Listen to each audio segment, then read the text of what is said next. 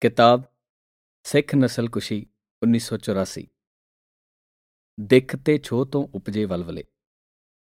ਲੇਖਕ ਇੰਦਰਪ੍ਰੀਤ ਸਿੰਘ ਸੰਗਰੂਰ। ਵਿਵੇਕਗੜ ਪ੍ਰਕਾਸ਼ਨ ਦੀ ਕੋਈ ਵੀ ਕਿਤਾਬ ਆਵੇ ਤਾਂ ਕਾਲ ਪੈ ਜਾਂਦੀ ਹੈ ਕਿ ਕਿਤਾਬ ਲੈ ਆਵਾਂ। ਭਾਈ ਪਰਮਜੀਤ ਸਿੰਘ, ਰਣਜੀਤ ਸਿੰਘ ਤੇ ਅਮਰਿੰਦਰ ਸਿੰਘ ਨੂੰ ਪਟਿਆਲੇ ਜਦੋਂ ਇਸ ਕਿਤਾਬ ਦਾ ਕੰਮ ਜੰਗੀ ਪੱਧਰ ਤੇ ਕਰਦੇ ਅੱਖੀਂ ਵੇਖਿਆ ਸੀ ਤਾਂ ਮਨ ਕੀਤਾ ਸੀ। ਕਿ ਇਹ ਕਿਤਾਬ ਜਲਦੀ ਤੋਂ ਪਹਿਲਾਂ ਛਪ ਕੇ ਆਵੇ। ਇਹ ਕਿਤਾਬ ਆਈ। ਕਿਤਾਬ ਦੇ ਆਉਣ ਤੋਂ ਪਹਿਲਾਂ ਇਸ ਦੀਆਂ ਤਸਵੀਰਾਂ ਪਹੁੰਚ ਗਈਆਂ। ਤਸਵੀਰਾਂ ਵਿੱਚ ਕਿਤਾਬ ਦਾ ਸਰਵਰਕ ਦੇਖਿਆ। ਸਰਵਰਕ ਆਪਣੇ ਆਪ ਵਿੱਚ ਇੱਕ ਕਿਤਾਬ ਹੈ। ਪੰਥਕ ਦਰਦ ਦਿਲੀ ਸਮੋਈ ਬੈਠੇ ਨੌਜਵਾਨ ਚਿੱਤਰਕਾਰ ਪਰਮ ਸਿੰਘ ਦਾ ਬਣਾਇਆ ਸਰਵਰਕ। ਹਨੇਰ ਤੇ ਰਾਤ ਦੀ ਤਰਜਮਾਨੀ ਕਰਦੇ ਕਾਲੇ ਰੰਗ ਨਾਲ ਕੱਜਿਆ ਕੈਨਵਸ, ਅੱਗ ਨਾਲ ਉੱਠਿਆ ਧੂਆਂ ਹੋ ਹਟੇ ਕਾਣ ਦਾ ਸਾਖੀ। ਇੱਕ ਧੁਆਂਖਿਆ ਬੂਹਾ ਜਿਹਦੇ ਤੇ ਲਾਲ ਰੰਗ ਨਾਲ ਕਾਟੀ ਲਾ ਕੇ ਕੀਤੀ ਨਿਸ਼ਾਨਦੇਹੀ। ਬਸ, ਇਹਦੇ ਤੋਂ ਅੱਗੇ ਨਹੀਂ ਵੱਧ ਸਕਿਆ ਮੈਂ। ਸਰਵਰਕ ਨੇ ਹੀ ਕਈ ਦਿਨ ਕਿਤਾਬ ਤੱਕ ਪਹੁੰਚਣ ਤੋਂ ਰੋਕੀ ਰੱਖਿਆ। ਕਈ ਦਿਨ ਇਸੇ ਸਰਵਰਕ ਨੂੰ ਮੈਂ ਮੁੜ-ਮੁੜ ਵੇਖਦਾ ਰਿਹਾ ਪੜਦਾ ਰਿਹਾ, ਮਹਿਸੂਸ ਕਰਦਾ ਰਿਹਾ। ਇਸ ਨਸਲ ਕੁਸ਼ੀ ਨੂੰ ਹੱਡੀ ਹੰਡਾ ਚੁੱਕਿਆਂ ਕੋਲ ਬੀਤ ਚੁੱਕੇ ਸਮੇਂ ਵਿੱਚ ਲਿਜਾਂਦਾ ਰਿਹਾ ਮੈਨੂੰ ਇਹ ਸਰਵਰਕ। ਕਦੇ ਹਮਲਾਵਰ ਧਾੜ ਦੇ ਹੱਥੀ ਮੌਤ ਦਾ ਤਾਂਡਵ ਅੱਖੀਂ ਵੇਖ ਤੇ ਹੱਡੀ ਹੰਡਾ ਆਉਂਦਾ ਰਿਹਾ ਮੈਂ। ਕਦੇ ਇਸ ਕਾਟੀ ਲੱਗੀ ਘਰ ਅੰਦਰ ਬੈਠ ਆਪਣੀ ਪਛਾਣ ਦੀ ਕੀਮਤ ਤਾਰਨ ਤੇ ਹਮਲਾਵਰਾਂ ਤੋਂ ਬਚਣ ਦੀ ਆਸ ਵਿੱਚ ਧਿਆ ਰਿਹਾ ਹੁੰਦਾ ਪਛਾਣ ਦੇਣ ਵਾਲੇ ਨੂੰ ਮੈਂ। ਸਰਵਰ ਕਰਕੇ ਹੀ ਕਈ ਦਿਨ ਕਿਤਾਬ ਤੱਕ ਪਹੁੰਚਣ ਦਾ ਹੀਆ ਨਾ ਪਿਆ। ਨਿਤ ਦਿਹਾੜੀ ਭਾਈ ਰਣਜੀਤ ਸਿੰਘ ਲਾਗੇ ਮੋੜ ਆਉਂਦਾ ਰਿਹਾ। ਪਰ ਕਿਤਾਬ ਤੱਕ ਪਹੁੰਚਣ ਦੀ ਹਿੰਮਤ ਨਾ ਪਈ। ਸਰਵਰਕ ਕਰਕੇ ਮੇਰੇ ਮਨ ਅੰਦਰ ਦੀ ਹਾਲਤ ਸ਼ਾਇਦ ਮੈਂ ਲਿਖ ਬੋਲ ਬਿਆਨ ਨਾ ਕਰ ਸਕਾਂ। ਪਰ ਕਿਤਾਬ ਵਿੱਚ ਭਾਈ ਸੇਵਕ ਸਿੰਘ ਦੇ ਲੇਖ ਦੇ ਅਖੀਰ ਵਿੱਚ ਸ਼ਾਇਰ ਦੇਬੀ ਮਖਸੂਸਪੁਰੀ ਦੇ ਲਿਖੇ ਬੋਲ ਸ਼ਾਇਦ ਮੇਰੇ ਮਨ ਅੰਦਰ ਦੀ ਸਹੀ ਤਰਜਮਾਨੀ ਕਰਦੇ ਨੇ। ਜੋ ਅਣੇ ਆਈ ਮੌਤੇ ਮਾਰੇ, ਮੇਰੀ ਰੂਹ ਵਿੱਚ ਵਿਲਕਣ ਸਾਰੇ। ਮੈਂ ਬੁਜ਼ਦਲ ਜਨਾ ਆਪਣਿਆਂ ਲਈ, ਹਾਂ ਦਾ ਨਾਰਾ ਲਾ ਨਹੀਂ ਸਕਿਆ ਉਹਨਾਂ ਤੋਂ ਮਾਫੀ ਚਾਹਨਾ ਜਿਨ੍ਹਾਂ ਦਾ ਦਰਦ ਘਟਾ ਨਹੀਂ ਸਕਿਆ, ਉਹਨਾਂ ਤੋਂ ਮਾਫੀ ਚਾਹਨਾ ਬਾਹਰਲੇ ਦਰਵਾਜ਼ਿਆਂ ਉੱਤੇ ਲੱਗੀ ਇਹ ਕਾਟੀ ਦੱਸ ਪਾਉਂਦੀ ਸੀ। ਇਨ੍ਹਾਂ ਘਰਾਂ ਵਿੱਚ ਰਹਿਣ ਵਾਲਿਆਂ ਦੀ ਪਛਾਣ ਦੀ। ਉਹਨਾਂ ਦੀ ਜੋ ਬਾਕੀਆਂ ਨਾਲੋਂ ਵੱਖਰੇ ਸਨ। ਉਹ ਜਿਨ੍ਹਾਂ ਨੂੰ ਨਿਸ਼ਾਨਾ ਬਣਾਉਣਾ ਸੀ। ਜਿਨ੍ਹਾਂ ਦੇ ਬੀ ਨਾਸ ਦਾ ਮਤਾ ਪਕਾਇਆ ਜਾ ਚੁੱਕਿਆ ਸੀ। ਤੇ ਸਾਰੀ ਵਿਉਂਤਬੰਦੀ ਕੀਤੀ ਜਾ ਚੁੱਕੀ ਸੀ। ਤੇ ਇਹ ਕਾਟੀ ਵੀ ਉਸੇ ਵਿਉਂਤਬੰਦੀ ਦਾ ਹਿੱਸਾ ਸੀ।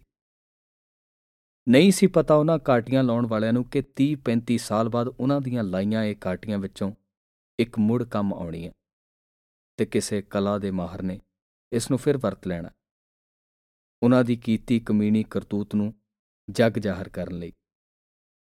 ਕਿਤਾਬ ਦੇ ਬਾਹਰਲੇ ਪਿਛਲੇ ਪਾਸੇ ਦਿੱਲੀ ਸਲਤਨਤ ਦੇ ਕਬਜ਼ੇ ਹੇਠਲੇ ਸੂਬਿਆਂ ਦੇ ਨਕਸ਼ੇ ਤੇ ਲਹੂ ਦੇ ਲਾਲ ਨਿਸ਼ਾਨ ਲਾ ਕੇ ਉਹਨਾਂ ਥਾਵਾਂ ਦੀ ਨਿਸ਼ਾਨਦੇਹੀ ਕੀਤੀ ਗਈ ਹੈ। ਜਿੱਥੇ ਮੌਤ ਦਾ ਤਾਂਡਵ ਤੇ ਸਿੱਖ ਨਸਲਕੁਸ਼ੀ ਕੀਤੀ ਗਈ। ਇਹ ਲਹੂ ਦੇ ਰੰਗ ਦੇ ਛੋਟੇ ਵੱਡੇ ਨਿਸ਼ਾਨ ਸ਼ਾਇਦ ਉੱਥੇ ਵਾਪਰੀ ਦਰਿੰਦਗੀ ਦੇ ਵੇਗ ਦੇ ਮਾਪ ਅਨੁਸਾਰ ਛੋਟੇ ਵੱਡੇ ਲਾਏ ਗਏ ਨੇ। ਨਕਸ਼ੇ ਉੱਤੇ ਲਿਖੀਆਂ ਇਹ ਤੁਕਾਂ ਸ਼ਾਇਦ ਆਪਣੇ ਆਪ ਵਿੱਚ ਇੱਕ ਪੂਰੀ ਕਹਾਣੀ ਬਿਆਨ ਕਰਦੀਆਂ ਨੇ। ਜਿੱਥੋਂ ਤੱਕ ਸਾਇਆ ਦਿੱਲੀ ਦਾ ਅੱਗਾ ਹੀ ਅੱਗਾ, ਚੌਂਕ ਚੁਰਾਹੇ ਸੜਦੀਆਂ, ਪੱਗਾਂ ਹੀ ਪੱਗਾਂ, ਚੌਂਕ ਚੁਰਾਹੇ ਸੜਦੀਆਂ ਪੱਗਾਂ ਹੀ ਪੱਗਾਂ। ਖੈਰ, ਇਸ ਕਿਤਾਬ ਦੇ ਨਕਸ਼ੇ ਵਾਲੇ ਮਗਰਲੇ ਬਾਹਰੀ ਪਾਸੇ ਦੇ ਅੰਦਰ ਨੂੰ ਮੁੜੇ ਪੱਤਰੇ ਤੇ ਐਲੀ ਵੀਜ਼ਲ ਦੇ ਹੇਠ ਲਿਖੇ ਬੋਲ ਕਿਤਾਬ ਪੜਨ ਜੋਗੀ ਤਾਕਤ ਦੇ ਦਿੰਦੇ ਨੇ। ਅਤੀਤ ਨੂੰ ਰੋਣ ਵਾਸਤੇ ਨਹੀਂ ਚਿਤਾਰਿਆ ਜਾਂਦਾ। ਸਗੋਂ ਚਿੰਤਨ ਕਰਨ ਲਈ ਚਿਤਾਰਿਆ ਜਾਂਦਾ ਹੈ। ਅਤੀਤ ਵਿੱਚੋਂ ਪ੍ਰਗਟ ਹੋਇਆ ਭਵਿੱਖ ਉਸ ਨਾਲੋਂ ਵੱਖਰਾ ਹੋਣਾ ਚਾਹੀਦਾ ਤਾਂ ਜੋ ਅਤੀਤ ਮੁੜ ਤੋਂ ਨਾ ਦੁਹਰਾਇਆ ਜਾਵੇ।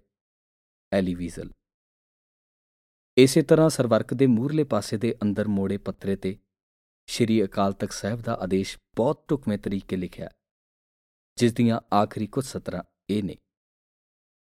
ਦੁਨੀਆ ਦੇ ਕਿਸੇ ਵੀ ਕੋਨੇ ਵਿੱਚ ਰਹਿੰਦੇ ਸਿੱਖ ਭਾਈਚਾਰੇ ਦੇ ਲੋਕ, ਸਿੱਖ ਜਥੇਬੰਦੀਆਂ, ਮੀਡੀਆ ਅਤੇ ਹੋਰ ਸੰਗਠਨ ਨਵੰਬਰ 1984 ਦੇ ਸਿੱਖ ਕਤਲੇਆਮ ਨੂੰ ਸਿੱਖ ਨਸ਼ਲਕੁਸ਼ੀ ਕਹਿਣ।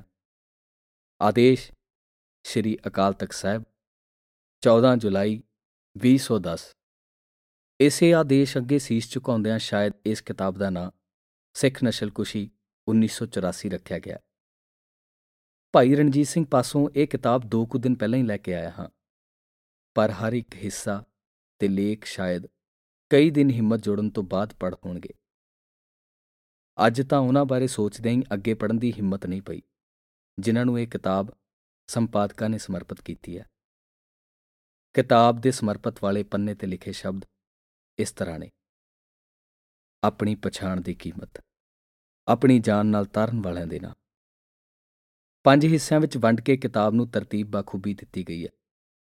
ਹੱਡੀ ਹੰਡਾਈ ਤੇ ਅੱਖੀਂ ਡਿੱਠੇ ਹਾਲ ਦੇ ਨਾਲ ਨਾਲ ਵੇਰਵੇ, ਪੜਚੋਲਾਂ ਤੇ ਜ਼ਰੂਰੀ ਦਸਤਾਵੇਜ਼ਾਂ ਦੀਆਂ ਨਕਲਾਂ ਨਾਲ ਸਰਸ਼ਾਰ ਇਹ ਕਿਤਾਬ ਗੁਰੂ ਦੇ ਦੱਸੇ ਰਾਹ ਤੇ ਤੁਰਨ ਵਾਲੇ ਹਰ ਇੱਕ ਸਿੱਖ ਦੇ ਘਰ ਵਿੱਚ ਹੋਣੀ ਚਾਹੀਦੀ ਹੈ। ਤਾਂ ਜੋ ਆਪਣੀ ਪਛਾਣ ਦਾ ਮੁੱਲ ਤਾਰ ਗਿਆਂ ਨੂੰ ਯਾਦ ਕਰ ਗੁਰੂ ਨਾਨਕ ਪਾਤਸ਼ਾਹ ਦੇ ਦੱਸੇ ਰਾਹ ਤੇ ਤੁਰਦਿਆਂ ਆਉਂਦੀਆਂ ਦੁਸ਼ਵਾਰੀਆਂ ਤੋਂ ਜਾਣੂ ਹੋਇਆ ਜਾ ਸਕੇ। ਇੱਕ ਇਤਬਾਰ ਸੀ ਜੋ ਟੁੱਟ ਚੁੱਕਾ ਹੈ ਜੁੜ ਵੀ ਜਾਵੇਗਾ, ਇਹ ਇਤਬਾਰ ਨਹੀਂ।